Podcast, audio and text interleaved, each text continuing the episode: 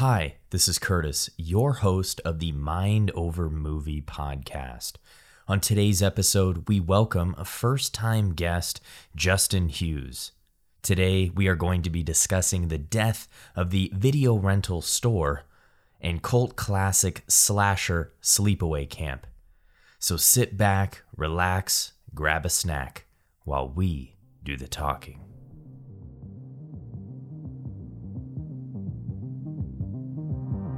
This is going to be such an exciting day. I hope you enjoy it.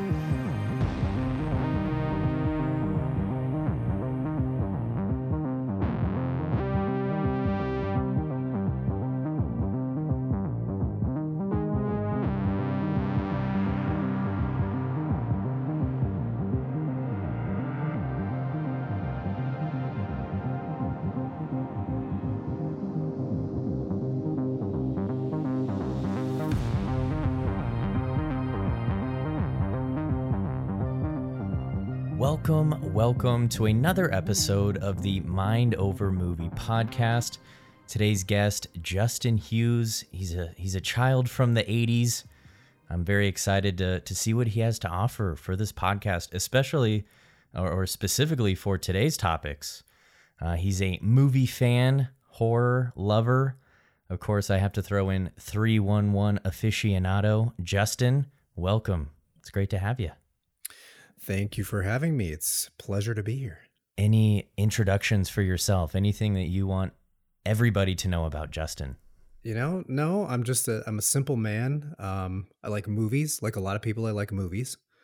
So um, I think you and I bonded over that, like pretty much right off the bat, as soon as we met, which is which was pretty cool.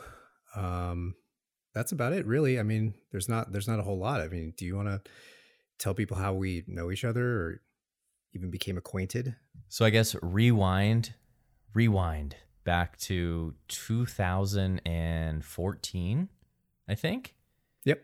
um, i interviewed to work with well i have my uh, bachelor's degree in audio production um, and through college i took a lot of classes for like uh, recording bands and just doing a lot of studio work and uh, a lot of specialty classes for video editing. And my least favorite class always was live audio visuals um, and out of college i ended up applying and working at psav uh, well i guess formerly known as psav uh, which is a presentation services company that um, very large. I, I guess you be be a better um, can give a better background with psav um, but justin you were the director uh, at at our little property that you and i both came to love and uh, we had a lot of good times Yeah, we did. We definitely did. It was uh it was a, it was good times because it was it was just the two of us in the office and always just riffing off each other and hanging out and having fun while while serving uh while serving the guests in the uh live event industry. So it was uh it was a good it was a good run. in excess in the office lots of in excess in the office, lots of air guitar, lots of air drumming, lots of walking around when we didn't have much to do, but uh, times have changed. Those were the good days. now i'm lucky to leave the house but you mentioned movies you love movies movie lover one of the themes that i'm uh, going to continue to do or would like to continue to do um, with first time guests is talk about your first memorable theater going experience One of the first memorable experiences I have going to the theater, and it seems like it should have been a little bit earlier in my life. I feel like we didn't we didn't go to movies all the time. Um, you know, and usually what I did it's it was with some friends or sometimes with my mom. But one of the earliest memories that I have um, that had the biggest effect on me um, was when my mom, for some reason, took me to see Terminator 2. Who sent you? You did. 35 years from now. and it sort of blew, it sort of blew me away because at that time that movie was just special effects wise like no one had seen anything like it it was it was everything was so new I don't even think I had seen all of the first one, so I didn't even fully understand it. So, but just the special effects and the action sequences and um, all that was like super had a, had a big effect on me. It was it, that was pretty awesome. Didn't you live in LA at the time? Uh, Or had you moved? I yeah, I had already I had already moved. So gosh, that was. I Didn't you mean, I move when you were like two? Yeah, I did. I was originally in Los Angeles, originally born in Los Angeles, and um, moved to Arizona, Tucson, Arizona. It's my hometown when I was about two. And uh, but there was a lot of scenes in Terminator Two that were filmed in uh, my hometown of the San Fernando Valley area of Los Angeles. So my mom was always like, "Oh, look at that! That's that's all around Roscoe Street, and oh, I know where that is." And like, so it was like cool to me to see like this big Hollywood blockbuster uh, being filmed kind of in and around uh, where I used to live. So that was a that was one of my first really cool memories. So you moved to Tucson to escape the Night Stalker. Was that the reason? Yes, exactly. Just got out of there just in time. No, it's cool that you bring up Terminator 2. I remember when we were still working together, I, I think that was around the time I had just kind of mentioned, because I'm not very big into sci fi. There's definitely certain sci fi movies that I really like. The Alien franchise, Interstellar, I know I've mentioned, uh, but also Total Recall. So I'm definitely open minded to it. Um, and I remember telling you that I had not seen the Terminator movies. So I actually got Destiny. Well, I, I bought them and I got Destiny to watch them with me. So I remember thinking of you the majority of the time while watching Terminator 2, which I think is the best one, but I still haven't seen all of them. So would you say Terminator 2 ranks in your top five favorite movies? Uh, no, I mean it might crack. It, it probably is cracking the top twenty-five for sure. But So what titles are in Justin's top five favorite movies of all time? well, you know me really well, and you know how difficult it is for me to uh, make decisions about pretty much anything. So, putting my top five, ranking my top five movies is like really, really hard for me um, because I could have a top five, and then tomorrow, like three of them could be replaced. so, I don't know why I'm like that, but um, thinking about it recently in preparation for this.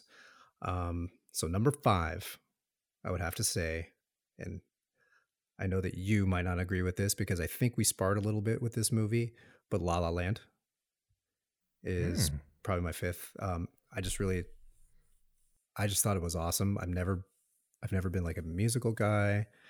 Um, any story or movie about Los Angeles, I, I'm always a sucker for.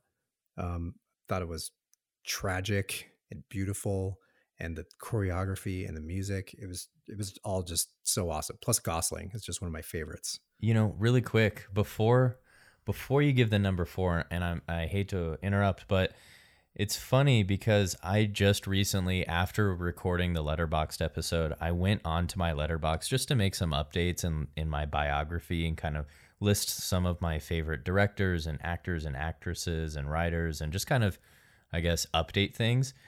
Uh, La La Land makes my top ten. Oh, really? I love La La Land. Nice. Yeah. Okay, that's right. Because Not top five, but it makes top 10. Number four. number four, my number four favorite movie probably is Saving Private Ryan. For a lot of ways, I don't know where that ranks with you, but um, Not even Or- my top 100. Wow. really, really surprised to hear that.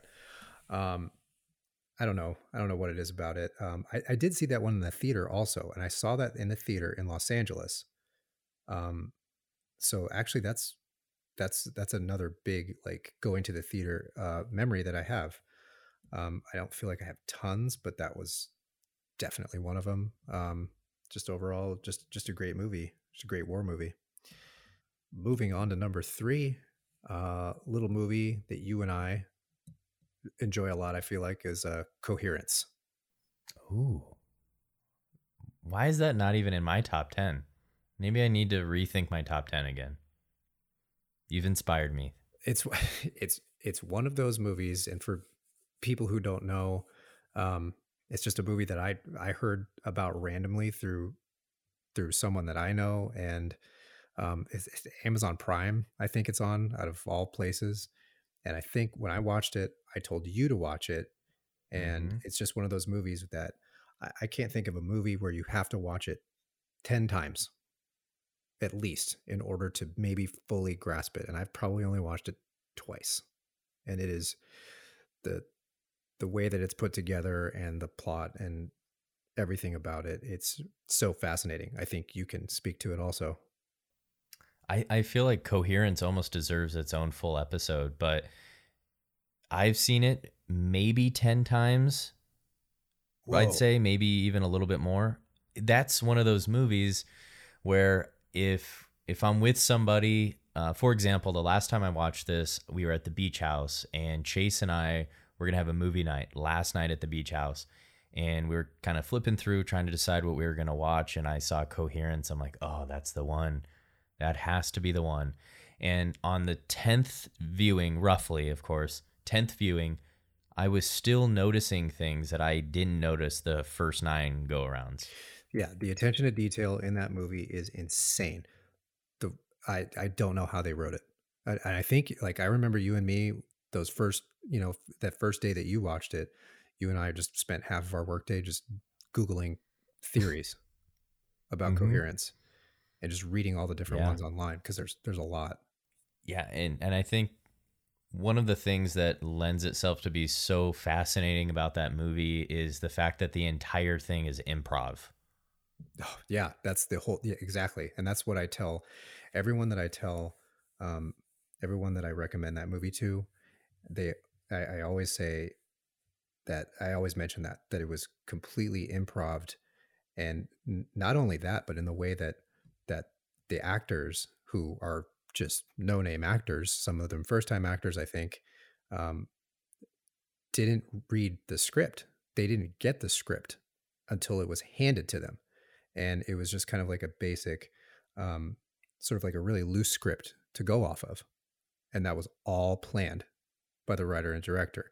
And so that that is part of what makes i mean almost all of what makes the movie so amazing too is that these actors had no idea what was going to happen next um but yeah you're right it totally deserves its own episode Wow, that that is a solid number three slot, and and I'm almost like smacking my own hand because I just revisited my top ten, and I for some reason didn't even put coherence in there. But uh, honestly, for me, it would be top five.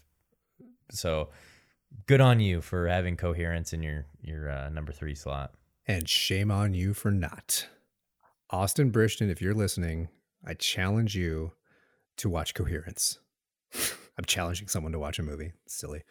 But yeah, no, if it's a it's a great movie if if for anyone who hasn't seen it. It's fantastic.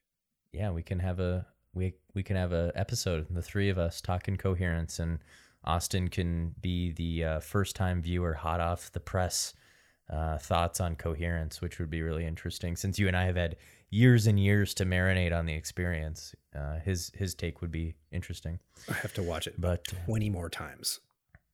yeah, But to, it can be done. and then I I will watch it at least one more time, and I'll still catch something that I didn't notice the first time.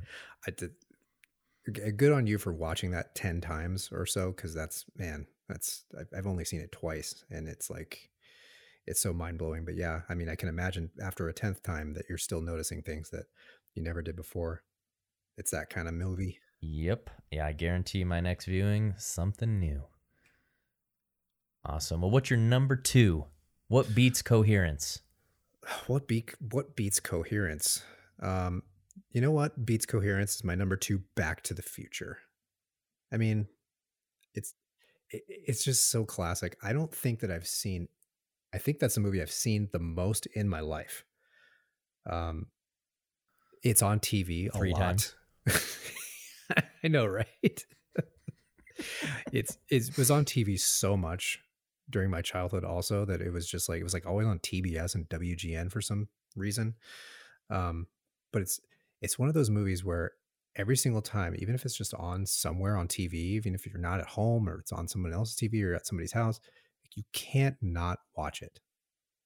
for some strange reason, it just sucks you in. And no matter how many times you've watched it, um, it's just it's just a classic. Um, Yeah. I, I feel like it's kind of like comfort food as far as a movie, like a movie comfort food. it's a good way to put it. I feel like it's everyone knows everyone knows about it. Like I mean, everyone's seen it. It's just one of those movies where, and like for some strange reason, my favorite movie character of all time, best performance ever. If someone had, had to ask me, Biff. I guess. oh, that's what I was gonna say. Oh yeah. I mean, I don't even know that guy's name. I, I don't think I've ever seen him in any other movie but Biff. I mean, all three movies, one, two, and three. Just the he eh, he's just the most memorable character of any movie I think ever. I agree. And Biff is played by Thomas Wilson. Ah, Never ah, heard of him? Thomas Wilson. I, I knew. Well, I mean, I knew I knew his name, but I just yeah, I You would know him from other films like Back to the Future 2 and Back to the Future 3. no, I'm, he, he is in those, but uh, I'm just joking. He was in some other uh, well known movies like The Informant and um, Rio, The Heat. Oh, he was in a, a slasher, 80s slasher, April Fool's Day. he was in April Fool's Day. Yeah. I- need to see that one I- too. I, know that's in your library, so Yep. That's one I've actually never seen, but yeah, I do own that one. shame Good on us. pick. Shame on us, Solid guys. list. I know. Yes. Solid, solid top four so far. Well, two through five. I am very curious. What beats coherence? What beats Back to the Future? What's your number one? Number one movie uh, for me is Fight Club.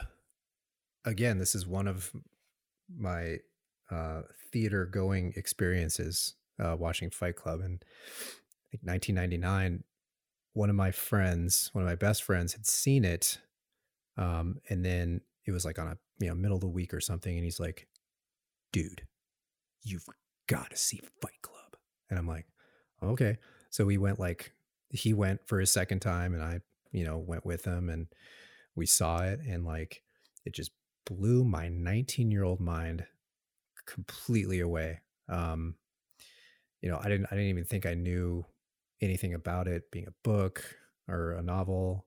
Um, but uh the performances are really good. Just the the whole I mean, I even read the book afterwards and I was just like because I'm a movie guy, not a book guy. And everyone's like, oh, the book's so much better, you know, just like most movies. And nope, it's not. the movie is better than the book, I feel like. Um yeah, I just I I don't know what it is, something about that movie that has just stuck with me forever. Um of course, maybe just my naive teenage mind I didn't see like the weird, you know, the twist at the end or anything like that. Um I don't know, just overall it's just like the perfect it's just like the ultimate package in a movie for me. Um I don't know. I don't know if you and I talked a whole lot about Fight Club, but uh it's my favorite movie, man. I feel like I knew that, but it's almost like I forgot. Like when you Yeah. said it, I was like, "Oh, yeah, that definitely rings a bell." It's funny though cuz I read the the the novelization or I guess short story first. Um kind of similar to Memento, uh, Christopher Nolan's Memento. I read that short story first before seeing Memento and I found the short I found Memento's short story to be a lot better than the movie. Um, however, Fight Club was the opposite. You know, I actually disagree with a lot of the people that you mentioned in saying that I think that the movie was uh, far superior to the short story. So, Oh, well, so solid. Oh yeah, honorable honorable mention goes to American History X. Um, that always fluctuates in my top five. I feel like like if someone asks me what my favorite movie is, I might say American History X because um, it's just one of my favorites, and I know that that was one that I recommended to you. Everything about it is was it, I I just love that movie. Um, the half black and white. Um, that it's filmed in is is really cool. Um, the performances obviously are amazing. Edward Norton. and I mean, like, I don't, I don't know if uh, I don't know if it gets any better. His physique for that was like amazing, Edward Furlong is really good. You've got Beverly D'Angelo, um, who I really hadn't seen in probably anything else besides the vacation movies. And, you know, she was really, really good in that. Um, lot of really good performances in that. I don't know how uh, Edward Norton didn't win that Oscar on that. Well, Justin, I, I appreciate uh, you going over your top five and uh, even got an honorable honorable mention. That was that was great. So thank you so much. And I guess I'm gonna throw a question at you that I didn't even warn you about. So we'll see. We'll see what happens with it if you can remember. But um, the next topic at hand, sp- specifically Blockbuster for me, I know that it's not the only video rental store.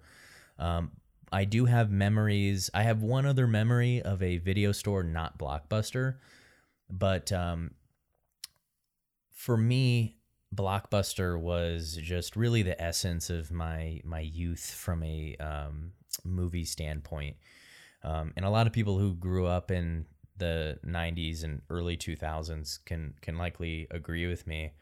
Um, but Justin, what I'm curious about, thinking about video rental stores and maybe for you Blockbuster, what's the first movie that you remember renting from a Blockbuster? Oh wow. Um yeah, and like you Blockbuster was definitely a staple of of my youth. Um definitely more so in the 90s, of course, um because that's when it was kind of at its at its peak, of course, but um gosh, that is that is really really tough. Um because I went to Blockbuster so much. Um and usually you went to Blockbuster to get and I would always get, you know, the new release section was where it was at, you know? Like you couldn't you you, you have to get there at a certain time and like they they had like, you know, 100 copies of Terminator 2 and they'd all be out or 100 copies of Titanic and there'd be like one left or two left and if you got lucky, you got one and it was an awesome feeling. And if you and, if you didn't, and I'm sorry to inter- interrupt, but if you didn't, then you go to the front desk and you're like, "Hey, did anybody return Terminator 2?" Exactly. And it'd be, and the guy might like give you a look or something and be like, "Yeah, come here.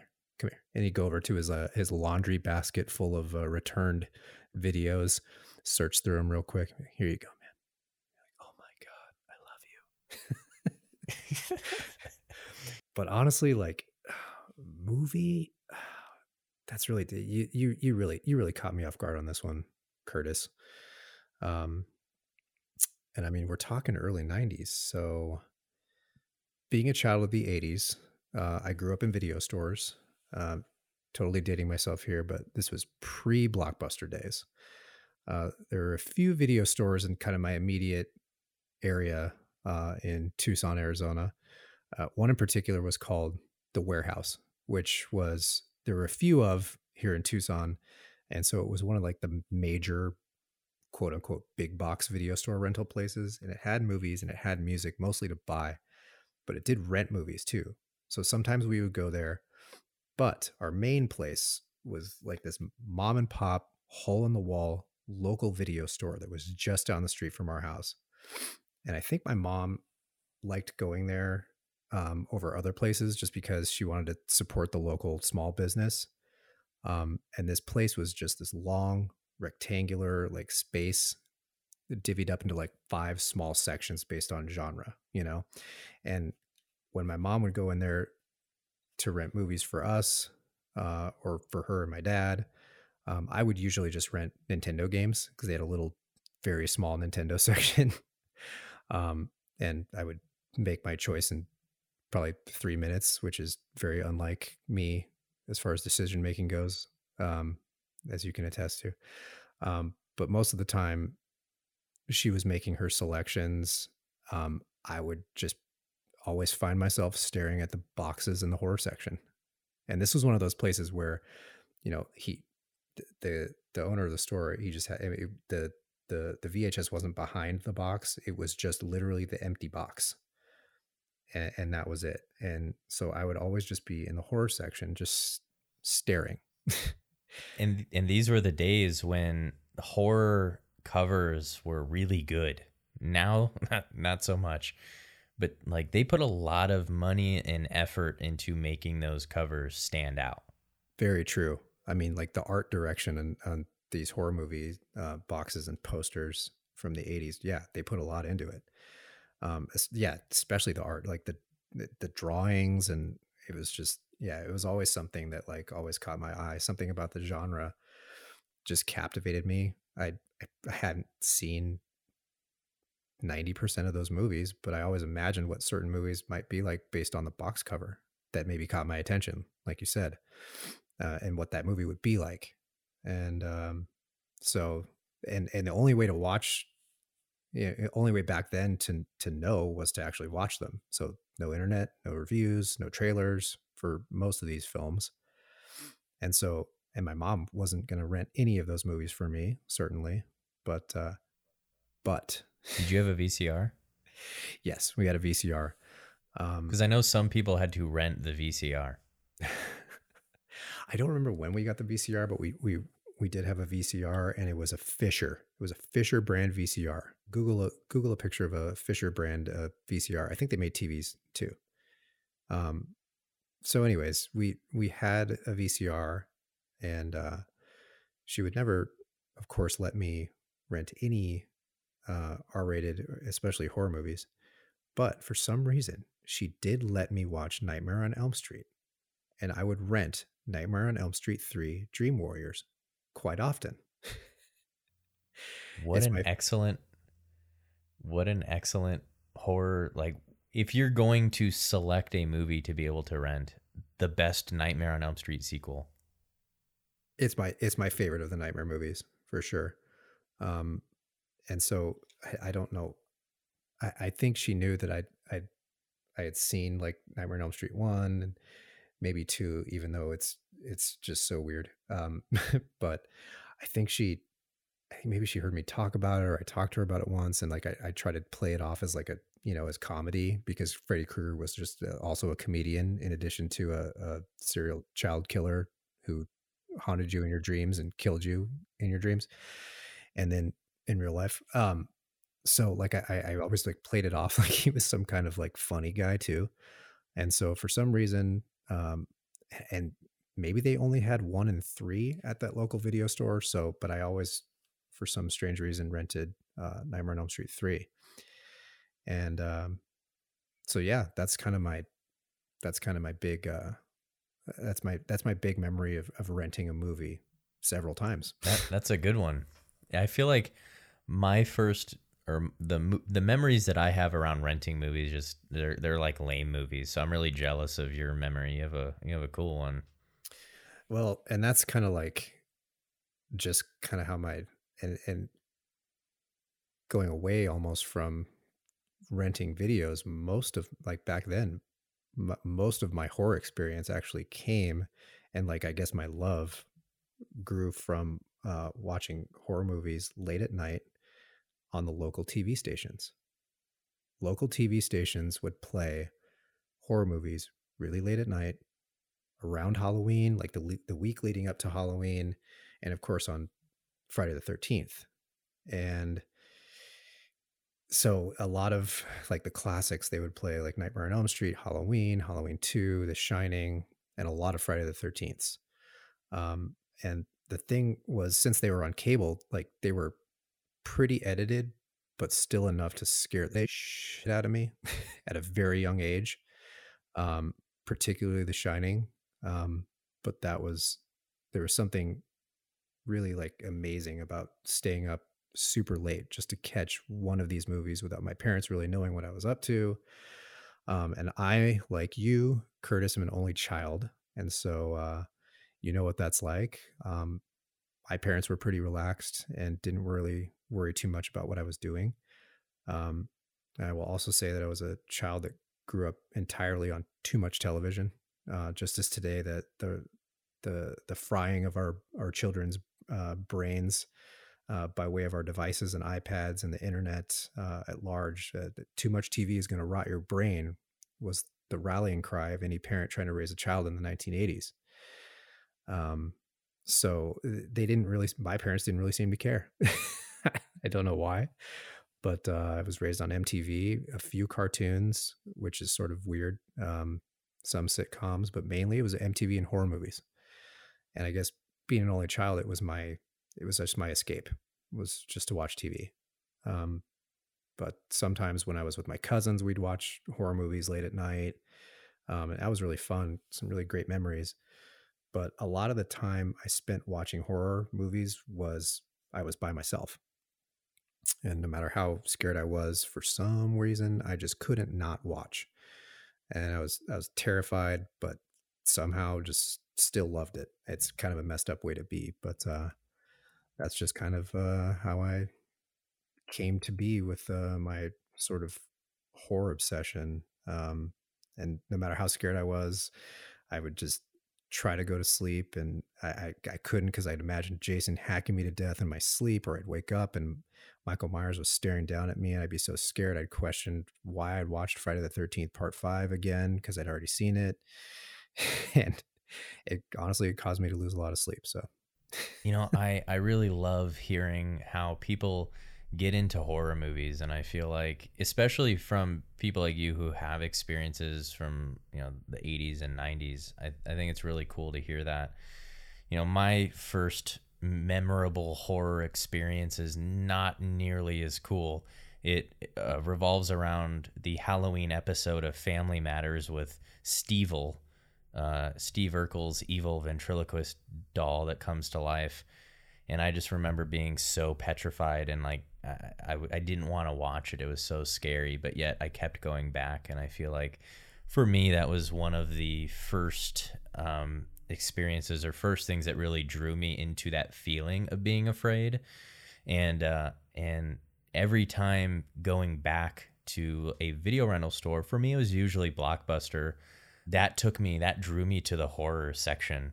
And I remember, I don't, I don't have any really cool, memorable rentals. Uh, I just remember usually like Friday or Saturday night. I remember, uh, you know, getting a pizza and uh, renting a couple movies, and usually it was one that we could watch as a family, and then one that I can watch by myself on my VCR or later my DVD player in my room. Um, and there was one in particular uh, Johnny Depp's, well, I guess it's Stephen King's, but uh, Johnny Depp stars in Secret Window. I don't know if you've seen this one, but um, I, yeah, I just seen, remember I've seen Secret Window. It's a good one. Yeah, it, it is a really good one. Most people don't like it. I feel like it's fairly underrated, but the one of the memories that I have of Secret Window is picking it out. I was really excited.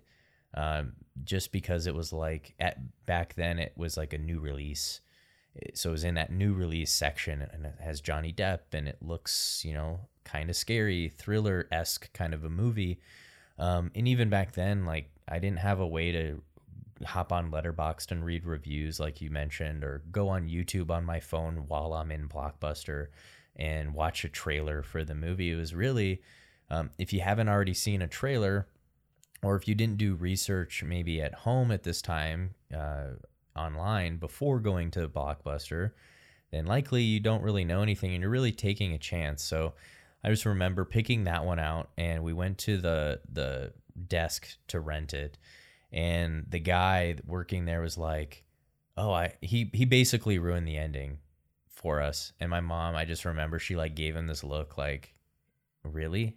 Like why you're we haven't he hasn't seen it." because she had seen it, but I hadn't seen it. Why would he do so that? she got.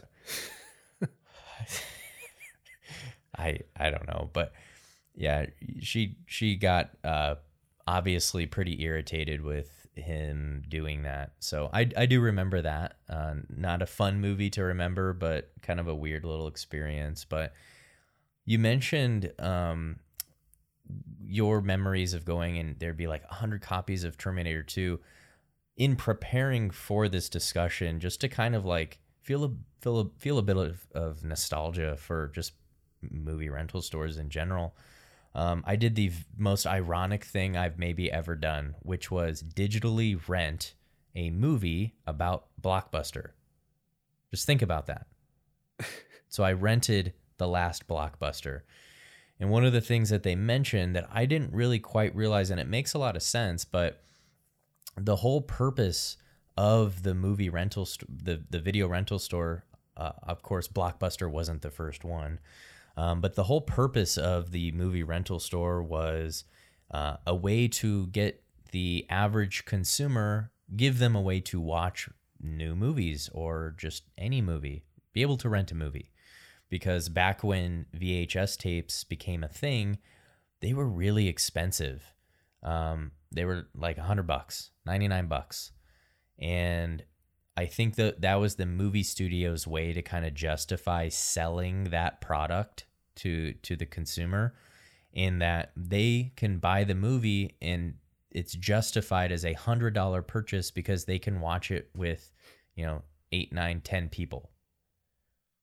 So Exactly. obviously most yeah, most people didn't want to pay a hundred bucks. So do you remember a time back back when movie theater or movie rental stores were fairly new and there was only like a few copies of movies? Yeah, especially in those local video stores, like I mentioned, um, a few of the ones that we would that we would that we would frequent. That one in particular, um, before, like you said, it became the the big box stores really kind of started.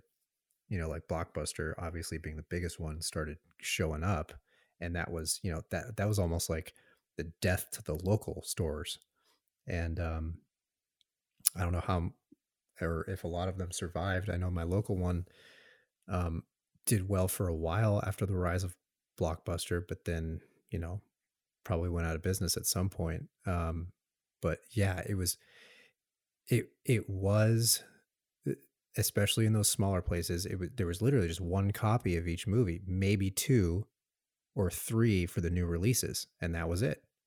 And and so you know that was that that was kind of interesting, especially given that you know all of a sudden they just places like Blockbuster pop up, and then they just you know it's just like they mass produced all the VHS copies of all these new movies, and so there was just a surplus of them, and I think that's maybe when you know uh, VHS rentals got a little bit cheaper.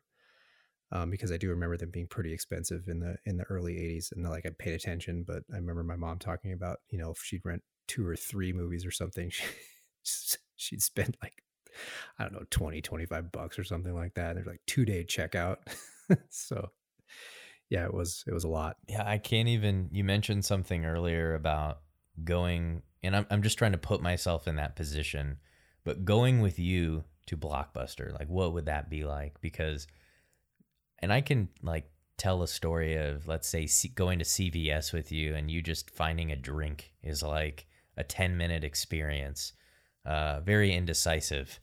Um, so I, I, I literally, I can't, I can't even imagine I can't fathom walking into a blockbuster with you and watching you decide or choose a movie to rent. I, I, it would be an all day experience.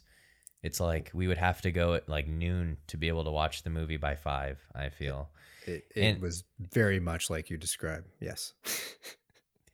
And I guess my my question for you, just out of curiosity, um, since it was that way, do you feel because this is like a this is a real life experience. So you're physically going to the the the rental store, whether that's your local or a blockbuster, you're you're going there.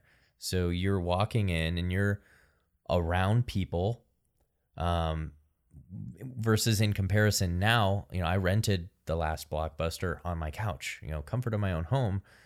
Um you being in the store do you did you ever feel i guess vulnerable or or judged based on movies that you were watching or picking up to look at the back of the box?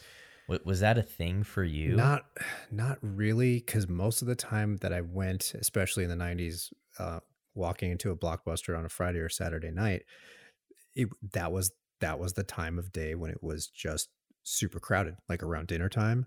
Like you said, you you get a pizza, or you've got friends spending the night, or or whatever, spending the night at somebody else's house, and your you know parents just take you over to Blockbuster.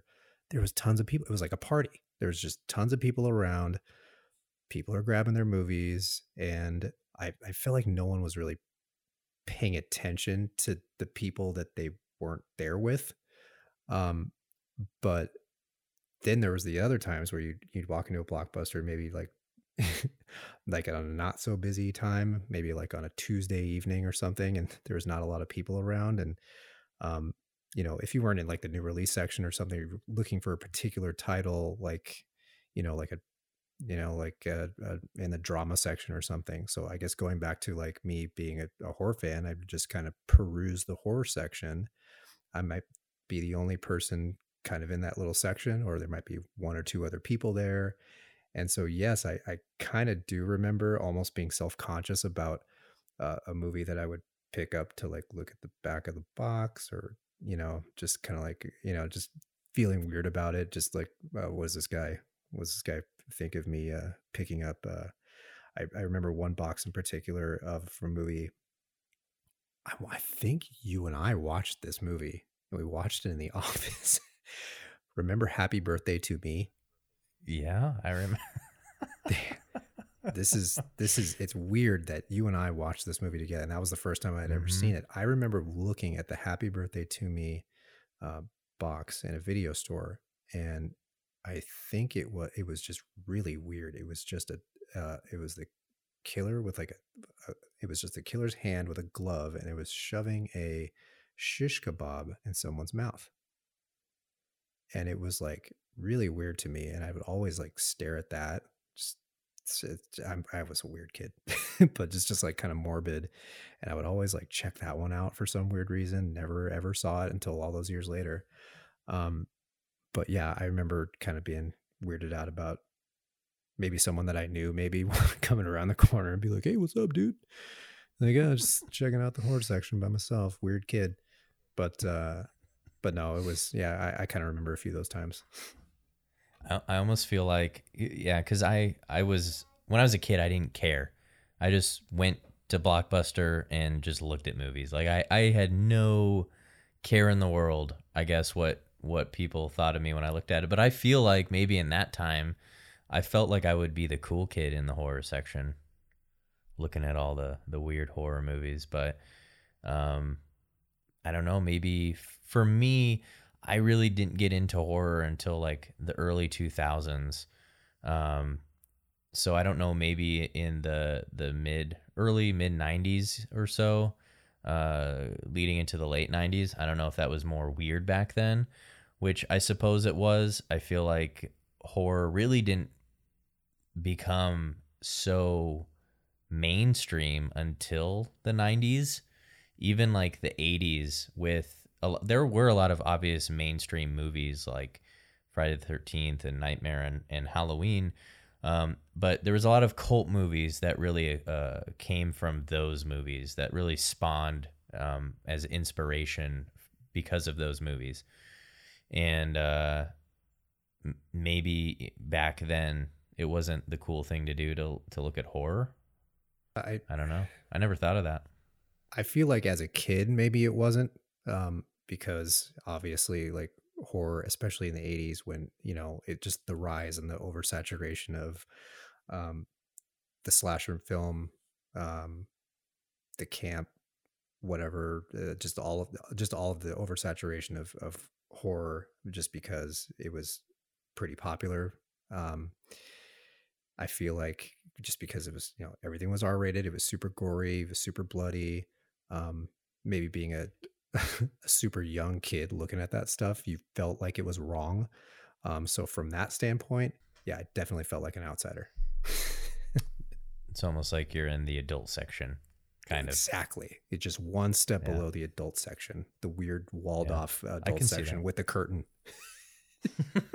oh, did you did you know that they they had like especially at the uh you know uh, I mean if there was a video store with an adult section, it would be walled off by itself with one little entrance, like a weird you know like purple curtain or something. It was very exciting. You know, you know, it, it's funny. I didn't know that they had a brief section about that in the last blockbuster, but before that, I had no idea. So that was a thing, a common thing. It was a thing. Yeah, you could actually rent um, adult videos at some video stores. It, it was. eh, I, I want to. I feel like it was kind of rare because there wasn't a whole lot of video stores that I went to. You know that would that would have like the adult section, but I do remember in Indiana a few video stores. Again, I don't know if it's just the Midwest or what. Um, pretty much every video store I ever walked into uh, when I visited Indiana had the uh, had the purple curtain in the back. one one other thing you, you mentioned earlier that kind of spawned a memory from me is uh, you rented Nintendo games at your local video store, and I remember, and correct me if I'm wrong. You you probably may remember more than I do, but um, Blockbuster didn't adapt game rentals until a, a lot later. So I, I feel like if I'm remembering correctly, either they had no game selection or game section um, that eventually grew, um, or they just didn't have one at all.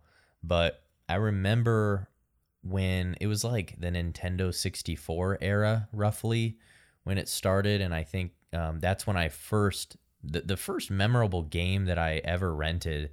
And I remember it was like a three day weekend, and it was maybe August or maybe it was September, October. I don't know. It had it had been a long time since my birthday and Christmas, and I just felt really bored. Like I feel like everything I had was really boring. And I remember Tony Hawk's Pro Skater coming out on the uh, the Nintendo 64, and maybe I don't know if it was like the first one or the second one, or maybe uh, the first one that came out on the PlayStation 2. I feel like it was one of the cartridge ones. So I want to say like the first two for the 64. But I just remember just begging, like, please take me to Blockbuster. I just really want to rent Tony Hawk's Pro Skater. And it was wasn't until like Sunday, I think, that we went and I was off like Friday, Saturday, Sunday, and we we didn't go till like Sunday afternoon. So I got to play it like Sunday afternoon and then I had to return it Wednesday or something. So I just remember like like um, begging, being bored out of my mind, and and begging to go get Tony Hawk's Pro Skater. Well, Tony Hawk Pro Skater, uh, great game.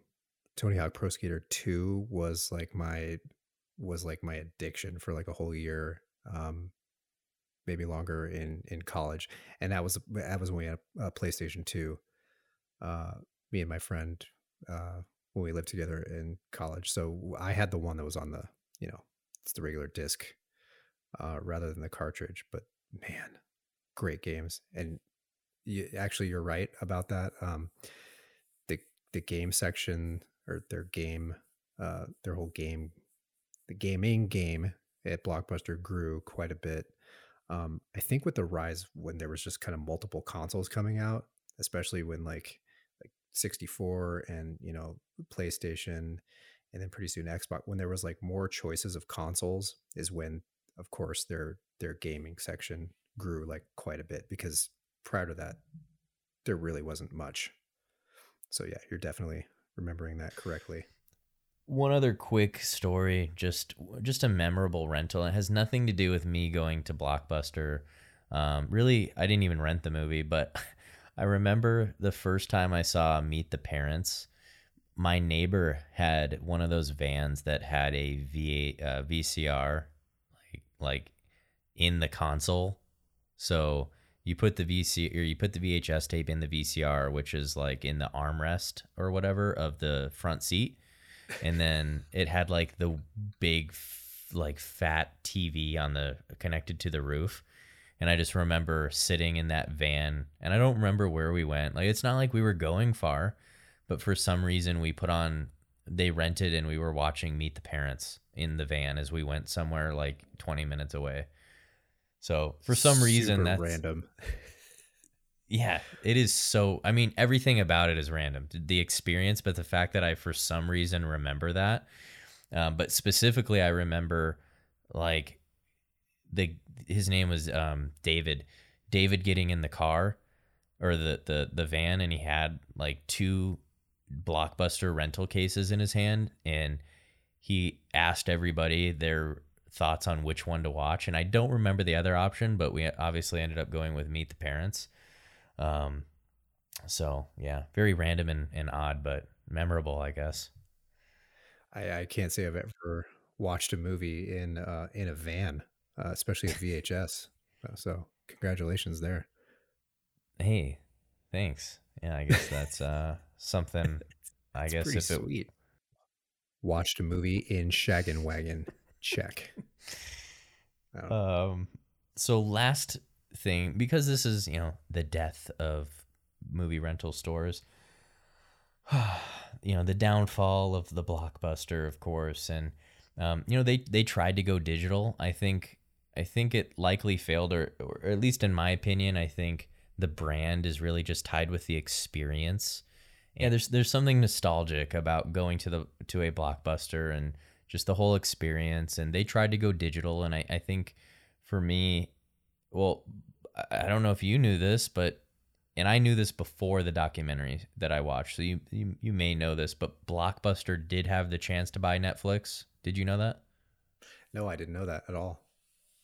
Yeah, That's crazy. Blockbuster could have bought Netflix and so instead of today we could have, you know, Blockbuster originals.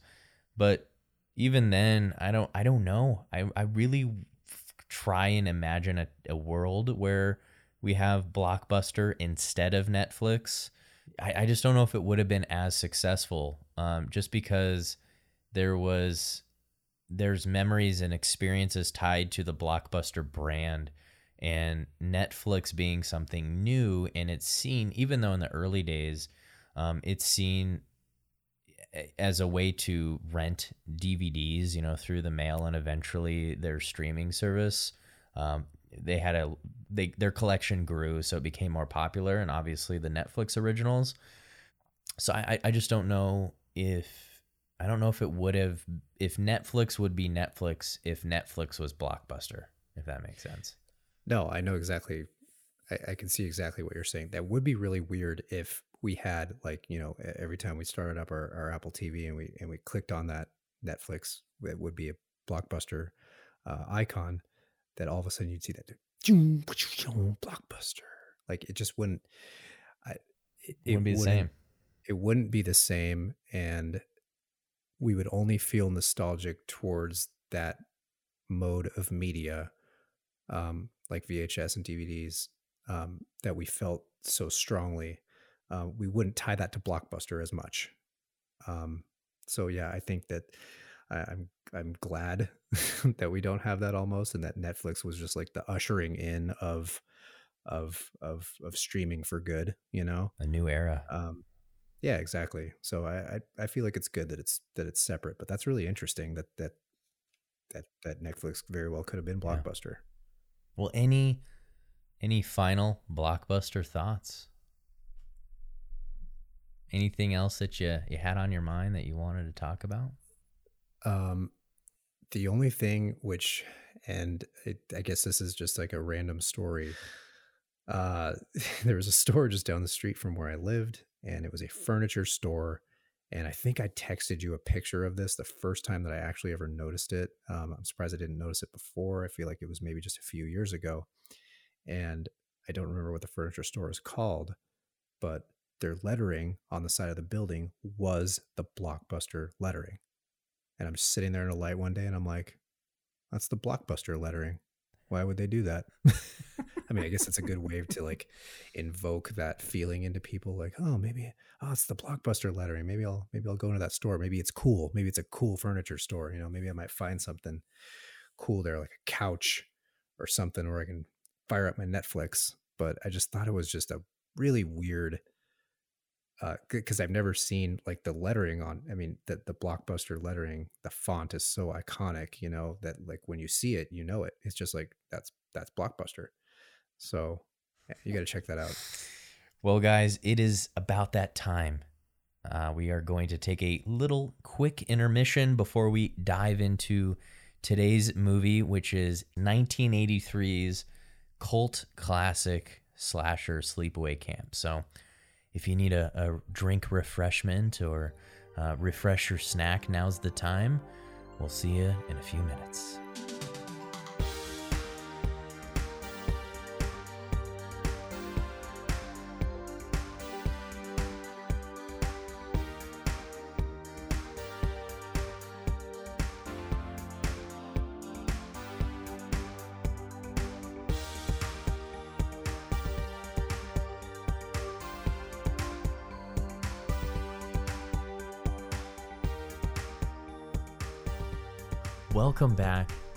Over Movie podcast. Hope you had a good little intermission there. Uh, today, as I mentioned, we are talking about the 1983 cult classic horror slasher Sleepaway Camp. Essentially, it's about a slightly disturbed and painfully shy Angela Baker as she is sent away to summer camp with her cousin. Not long after Angela's arrival, things start to go horribly wrong for anyone with sinister or less than honorable intentions. That's a great description. Only thing I would add to that synopsis is uh, at the top of it anyway would would be uh, after a horrible boating accident, Angela is sent to live with her cousin Ricky and her strange and quirky Aunt Martha. Dear Mom and Dad, I've been at a sleepaway camp for almost three weeks. And I'm getting very scared. Welcome to Sleepaway Camp.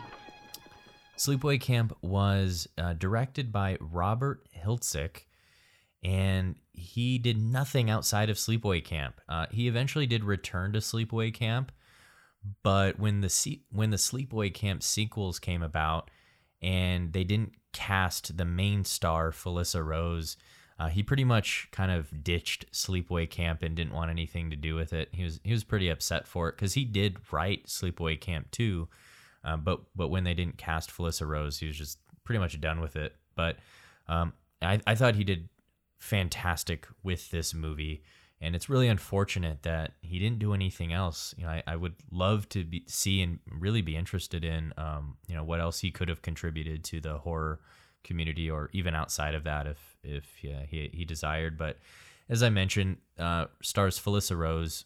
She is uh, one of the main characters.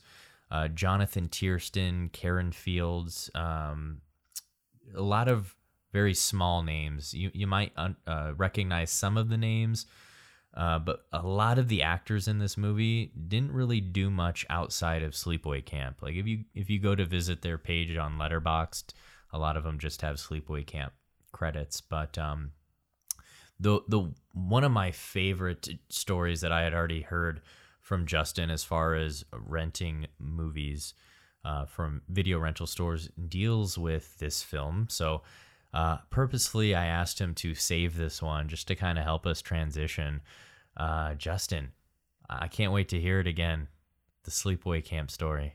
Well, Sleepaway Camp is just one of those movies, and you know it, it's now it's a cult classic, of course, now. But um, looking looking back at it, it's I mean, honestly, it could probably it sounds silly to say, but it, it could probably crack my top ten uh, movies of all time, uh, possibly. Um, so it's it's it's just it's just one of those movies. But uh, Sleepaway Camp was always one of those that caught my eye back in the video store days, just because of the knife going through the shoe, and the knife was bloody, and it had sort of this mystique to it. So when we talk about uh, horror movies from the 80s and the and the the money that they spent on the on the art direction, especially for the uh, the VHS boxes. Um, this one always always caught my eye, and because it it didn't really give away anything, it didn't give you like a good idea of what it was about. Um, although you know you had a pretty good idea that it was you know just a, a camp slasher, classic '80s horrible probably horror movie that you know started to really get overdone at that point um, actually, I mean, I don't really know if this was 1983 uh, um, was the point where it was really starting to get oversaturated. It was still kind of new. Um, so I, you know, I, I feel like at, at that point, even years later, people who didn't see it, it was probably lost on too many people. I fear like too many people probably missed out on it. And it's kind of a shame. Um, but behind that bloody shoe, like on the box cover, is a note written um, from uh, from the POV of a kid at camp talking about people disappearing or uh, or dying, and I don't think it had any shots of the movie from the on the back of the VHS box, so that added to the mystery. It was literally just like like um, more of like the note or something, and I think it may be like a short description of the movie. So it just added to just the mystique of the of the whole thing for me. So I'd always seen it, you know, at the video store. Finally, one day, sixth grade, so this would have been 1993 for me. Uh, I was spending the night at my friend Andy's house one night, and we went to the video store, and uh, actually not too far from where I live right now, and it wasn't anything we had been wanting to see or ever talked about. I mean, but in my head, I was just like, oh, I, I've totally wanted to see this forever. I'm like, I was like pretty stoked about it. And he's like, yeah, let's get that. So, and I'll just say that that my that night changed my life forever in many ways. we, we uh, popped in the old v, uh, VHS um, when we got home. We watched it with his two sisters. Uh, one of them was older and the other one was younger than us. She was probably like fourth grade. So this was just a, really not the movie for a fourth grader to be watching. It really messed us up. And I'll really never, ever forget that night. Uh, there was a lot of laughter um, because how unexpectedly hilarious that movie is. Um, I don't think we were really expecting to laugh harder than we ever have at a horror movie. I mean, you could almost categorize it as like horror comedy. Um, the writing was was was genius. You know, I, I love cheesy. I love cheese factor and in, in old '80s horror. Um, the mouths on uh, some of these kids were fantastic. Uh, just just the cursing itself in the movie is great. Some of the best one-liners I've ever heard. Um, I think ever written and put to film are in Sleepaway Camp. Um, but yeah, that was my that's my like uh, that's my first experience with Sleepaway Camp. I will never forget it. So, to tag on to that story, I, I remember you saying that you would repeatedly rent Sleepaway Camp. Yes.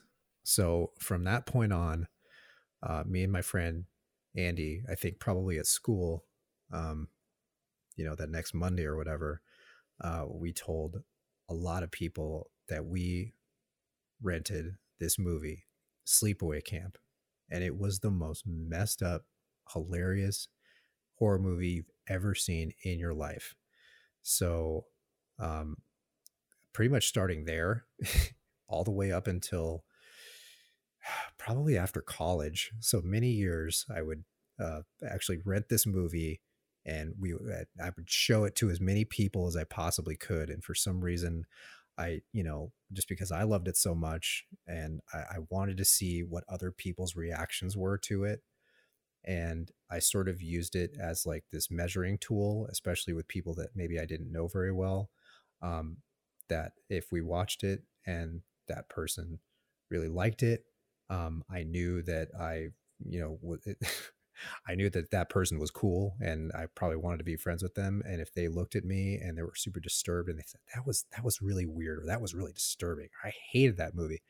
I knew that that was a person that I, I didn't want in my life. So it was a good way to, uh, it was, it was a good way to, to, to sort of, uh, judge people if I didn't, if I didn't know them very well. That makes sense. I, I feel like I should start doing that. So if you want to be my friend, you have to come over and watch Sleepaway Camp, and depending on how you react to this movie, um, maybe maybe we'll be friends. But it's funny. Pretty much anybody I talk to Sleepaway Camp about, I tell them your story just because I think it's so cool. And I don't know if I've ever told you this, but um, I don't know how many times I've told this story to people, uh, just because I feel like it it, sets the movie up correctly. Like it makes them want to watch the movie if they didn't already. Because most people are like, uh, yeah, another another early '80s slasher that you know came out after Friday the Thirteenth, and I I feel like that may kind of give an extra push to people just because you know somebody at some point would basically select their friends. This was the the friend meter. You know, are they gonna if they add me on Facebook in 25, 30 years, will I add, will I accept them based on how they reacted to, to Sleepaway Camp? it's how, how, how good a friend can you actually be to me if, uh, depending on your, uh, how, how you feel about, about Sleepaway Camp. I could just tell on, on a person's face by the end of that movie if they, you know, if they've got a certain look on their face that tells me that they didn't enjoy it uh, in some small way. Yep, like I said, don't want to be, eh, just don't want you in my life. it, it, and like, especially like, you're right. It's like, and, and in 1993, I was, it was 92 or 93 that I saw it. So I was either 12 or 13 years old.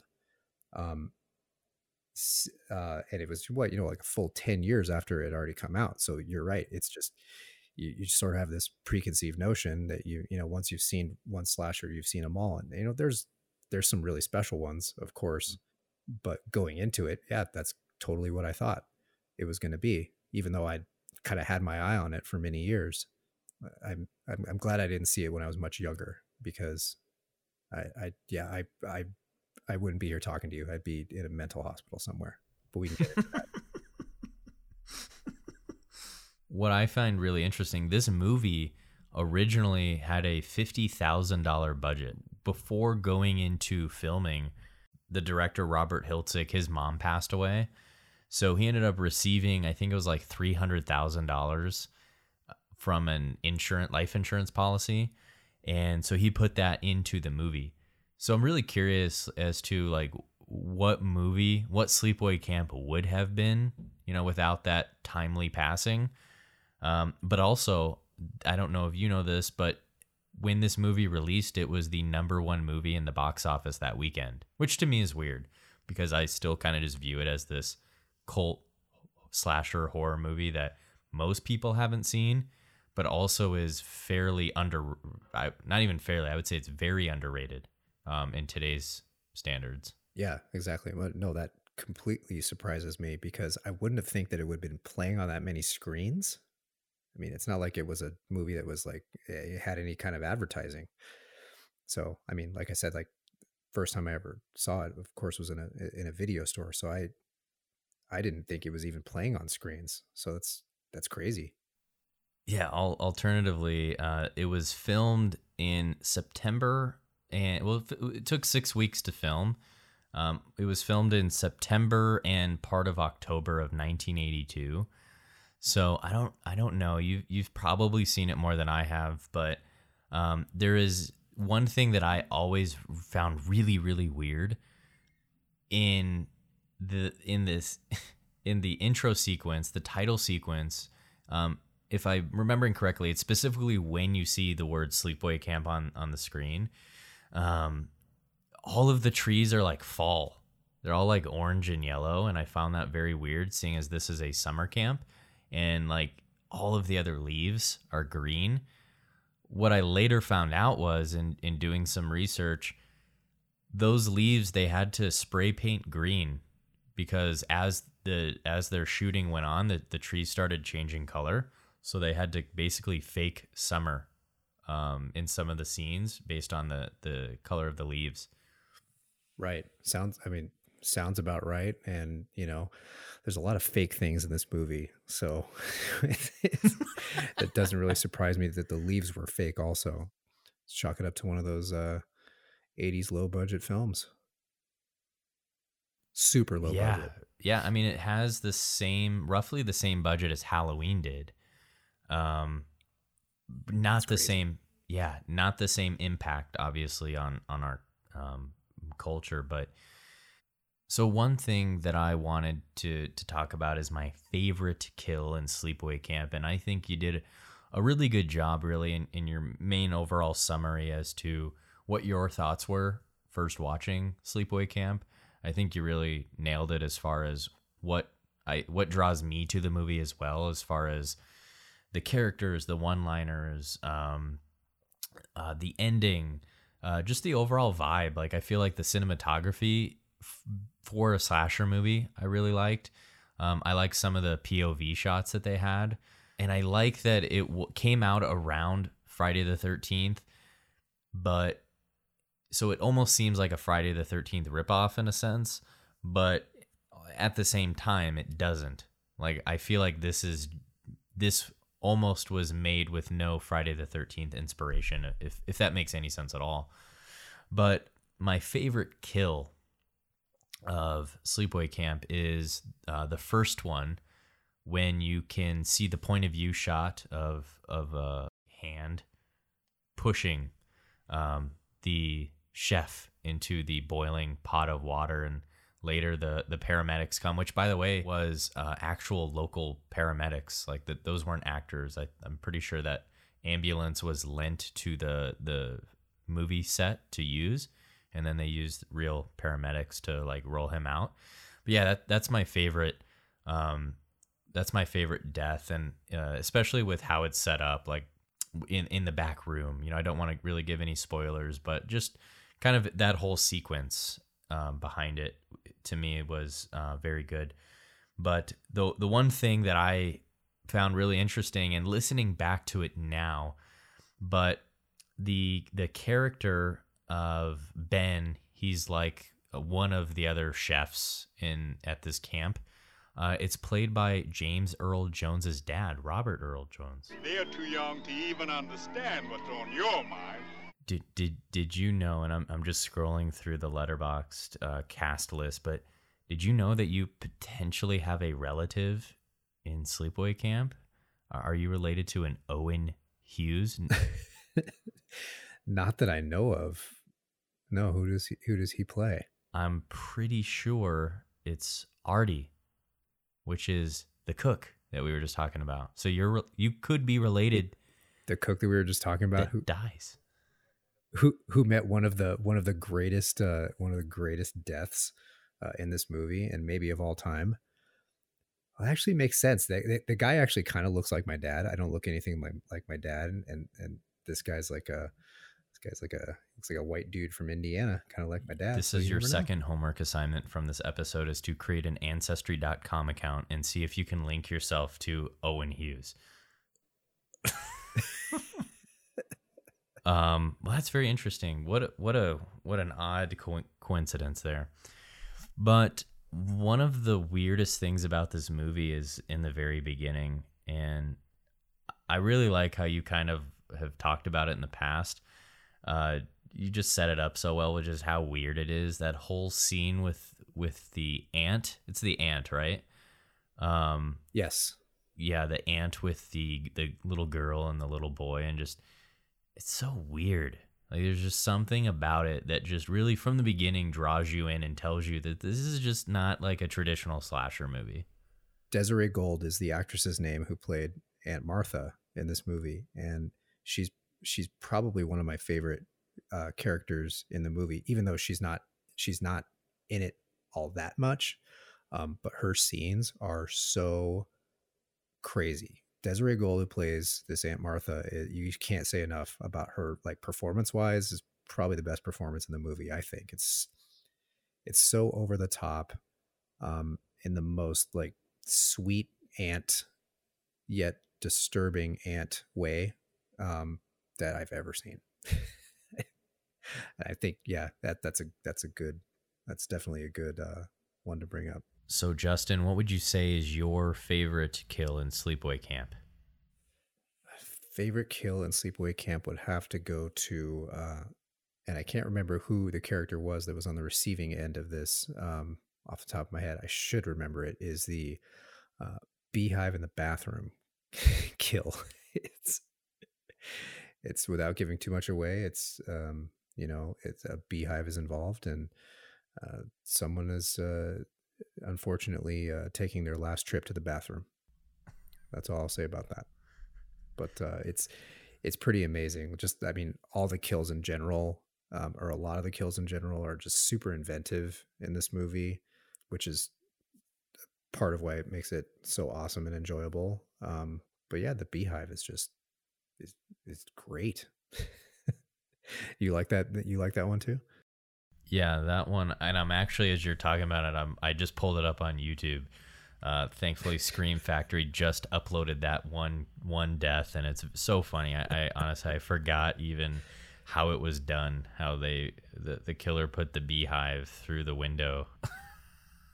Yeah. after after putting waving it around like crazy. yeah yeah after putting the broomstick in the uh, bathroom stall door handle so the the victim could not get out and then of course you see the big the reveal scene at the end oh gosh there there's so many good ones like this too uh, including the the the the boat kill one where later on you see the victim and it's um, the snake you know crawling around I think it Yeah, like the crawled water, out of the water snake the water snake. Yeah. coming out of uh coming out of the the corpse. That's really cool. There's there's so many kills, especially like when you're talking about the beehive kill. Um, part of the enjoyment of of horror is is you know like it's it it's all some stuff is so absurd sometimes in in horror that you laugh.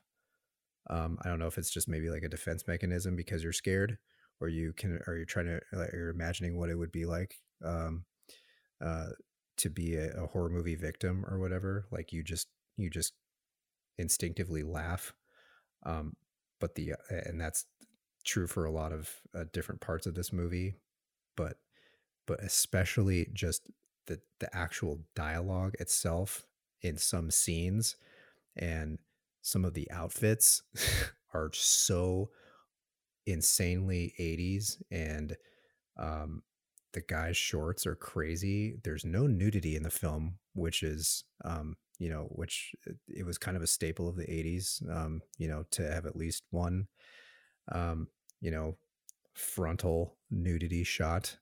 Um, but this uh, Sleepaway Camp doesn't have any of that. Um, it actually has more like male bulges, I think, than any other horror movie.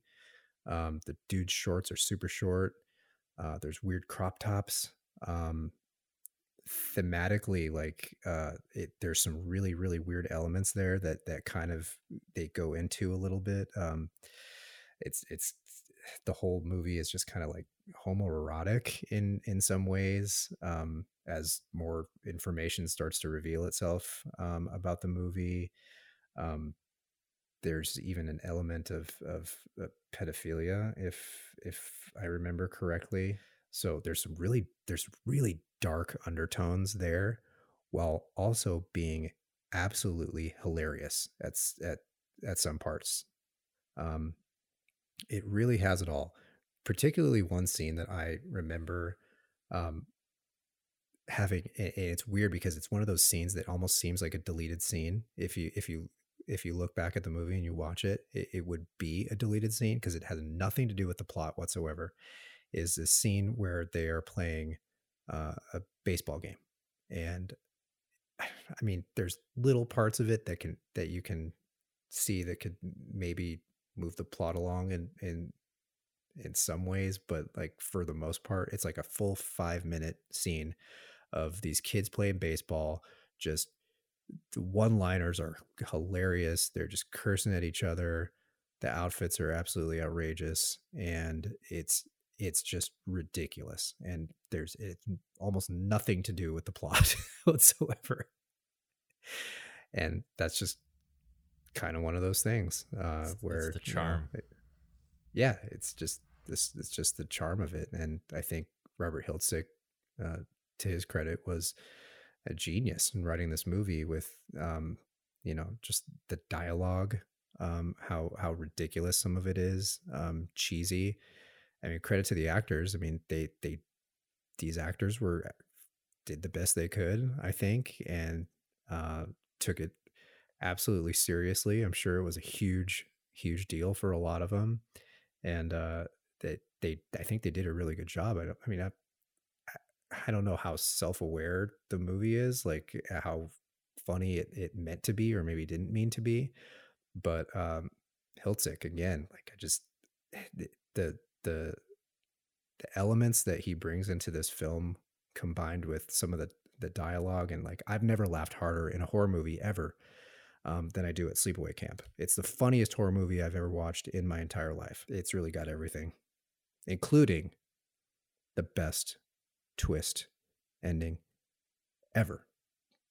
The final image of the film for me it's it's forever ingrained in my brain and eh, I think it probably will be for most anyone who sees it um it, it's it's so it's so shocking and and it's one of those things where like you you're you're watching an 80s movie and like like we've talked about it's just kind of like it's set up like your normal everyday cheesy 80s horror film somewhat predictable um in that you pretty much know what's what's to happen the killer's to be revealed and it's exactly who you think it's to be um except it is and except it isn't.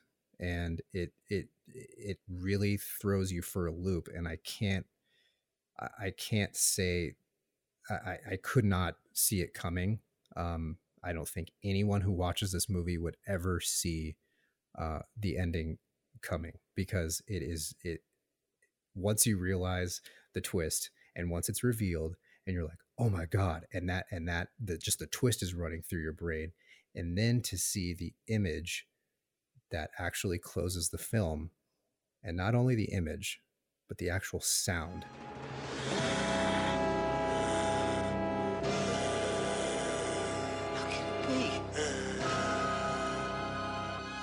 that accompanies the image is seriously is so disturbing. It freaked me out. I, cou- I couldn't sleep that night when I was at my friend Andy's house. it was, it, and, and like, no matter how many times I've watched it, I swear it's one of the only things that actually still gives me chills, like physical, just chills at the end of it. I mean, I've I've used a portion of that image um, for various avatars for uh, different you know uh, online profiles that I've had on the internet over the years, and so you know sometimes you just I've I've had people like ask me like what is that what is your avatar? It's just it's really weird. And I like that we're talking about this to the point where you know if you haven't seen it you, you wouldn't really know what we're talking about, so we're not really spoiling anything. But then you get some people who are like who are like sleepaway camp dude. Awesome avatar bro. And they're like yeah and i'm like yeah you know you know. And they're like yeah i know i know. So i i'm i'm a i'm a scaredy cat um, with with horror films and that's part of why i like it so much. I just like that i just like being scared or whatever it is.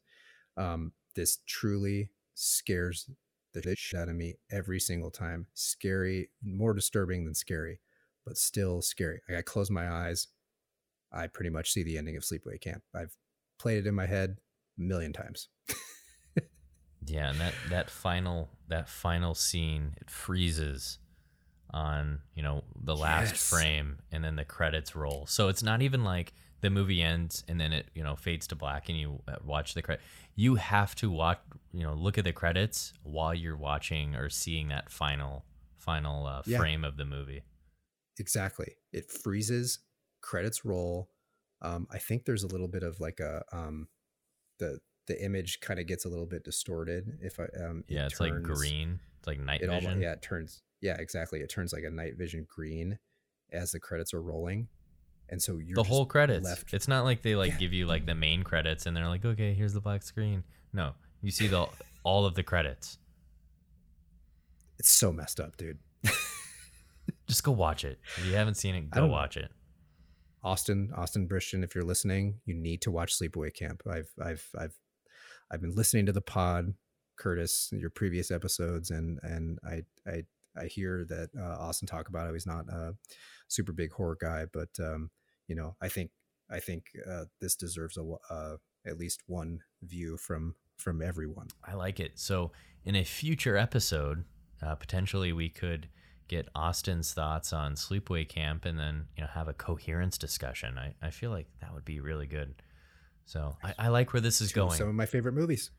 yeah, yeah, cool. I think I think that would be really cool. Um, but yeah, I don't know. What did what what did you think the first time you ever saw that? Yeah, it's funny. I remember. Well, I will say that there's never been a slasher, even Halloween. There's never been a slasher that when I watched it the first time, I felt so inclined to watch it again, like the next day.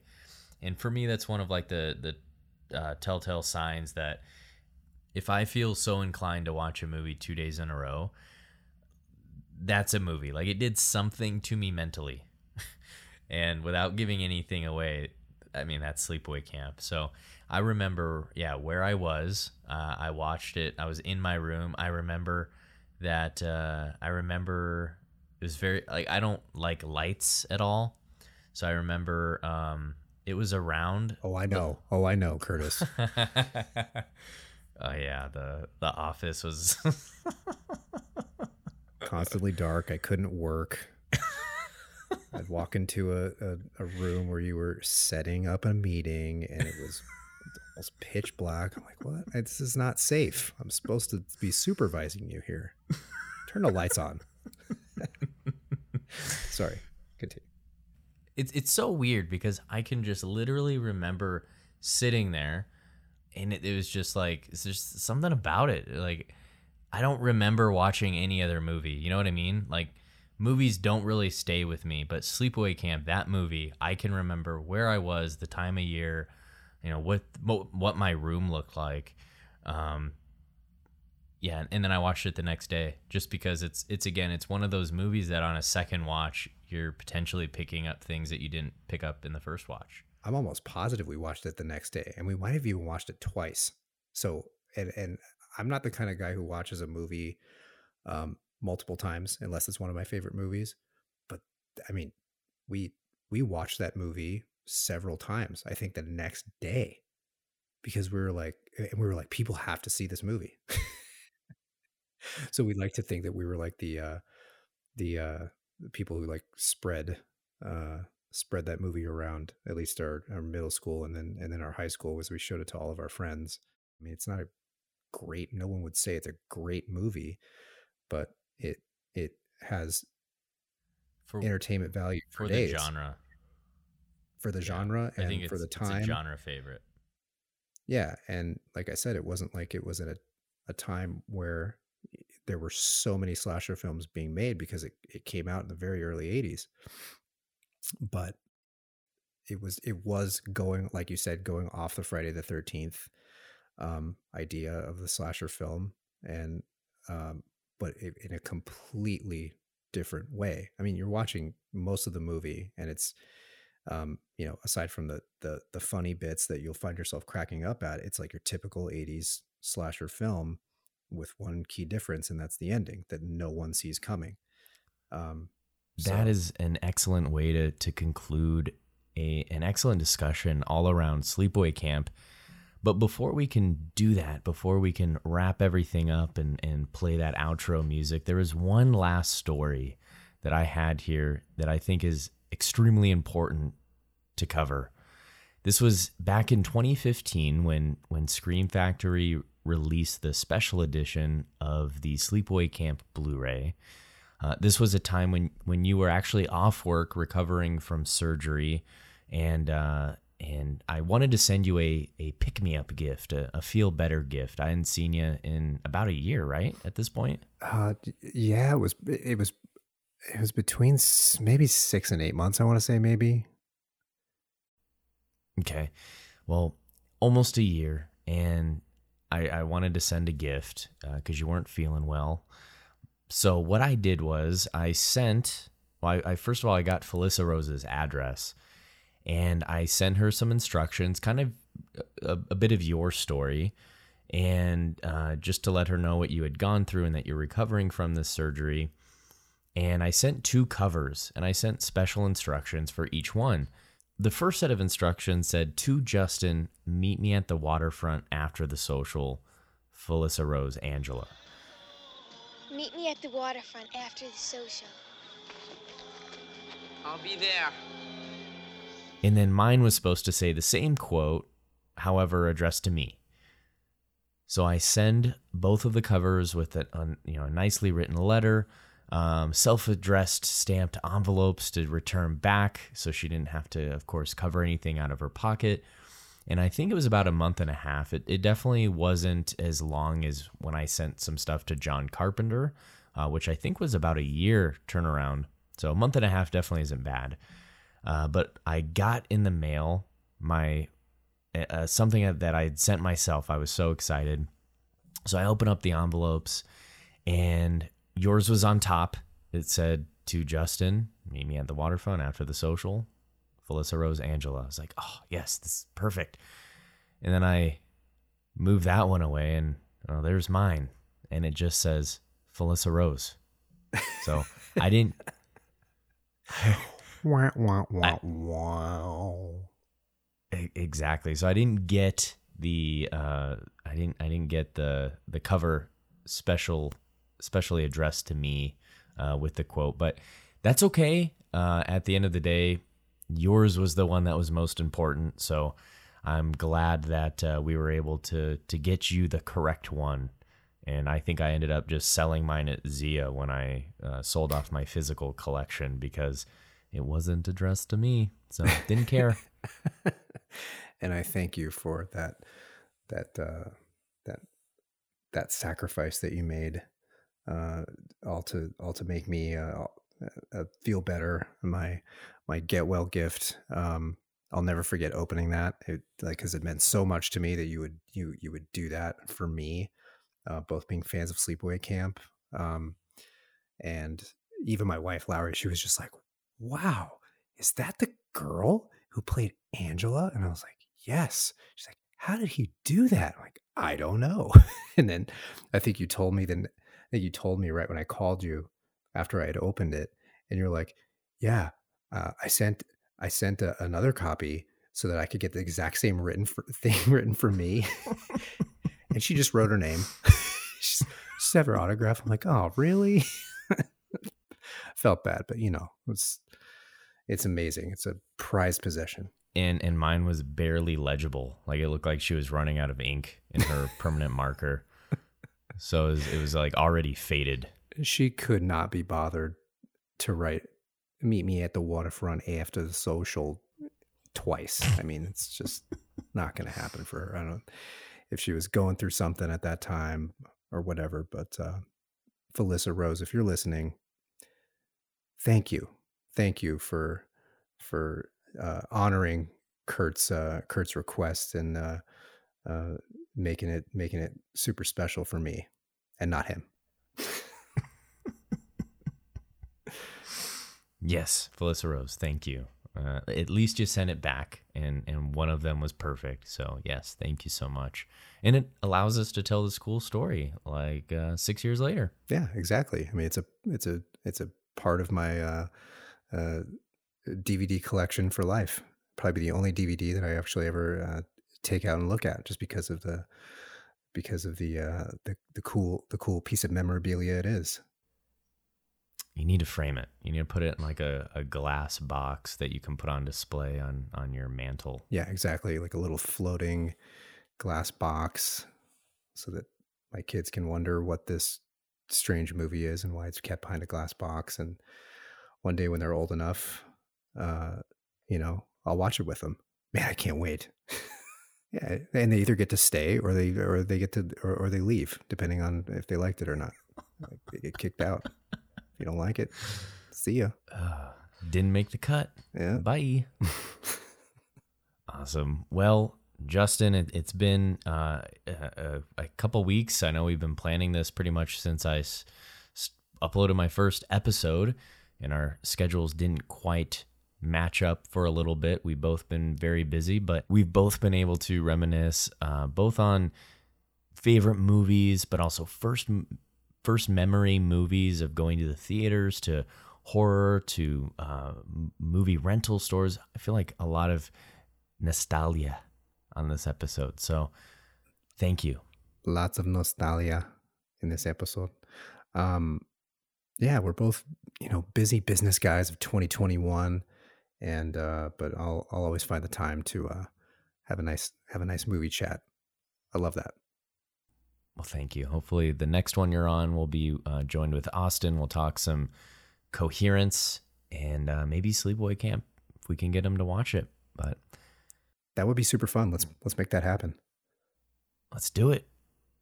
So thank you guys so much. If you want to check us out on Instagram, you can find us at Mind Over Movie Podcast on Instagram, or uh, you can find me on Letterboxd, Kurtis Gipson. Uh, every link is found in the details section on whichever podcast platform you use. So you can find uh, me on Instagram or Letterboxd. So hope you enjoyed the episode. Hope you guys all stay safe. We'll look forward to our next discussion. So thank you so much for listening to the Mind Over Movie podcast. Hope you have a wonderful rest of your day. Bye bye.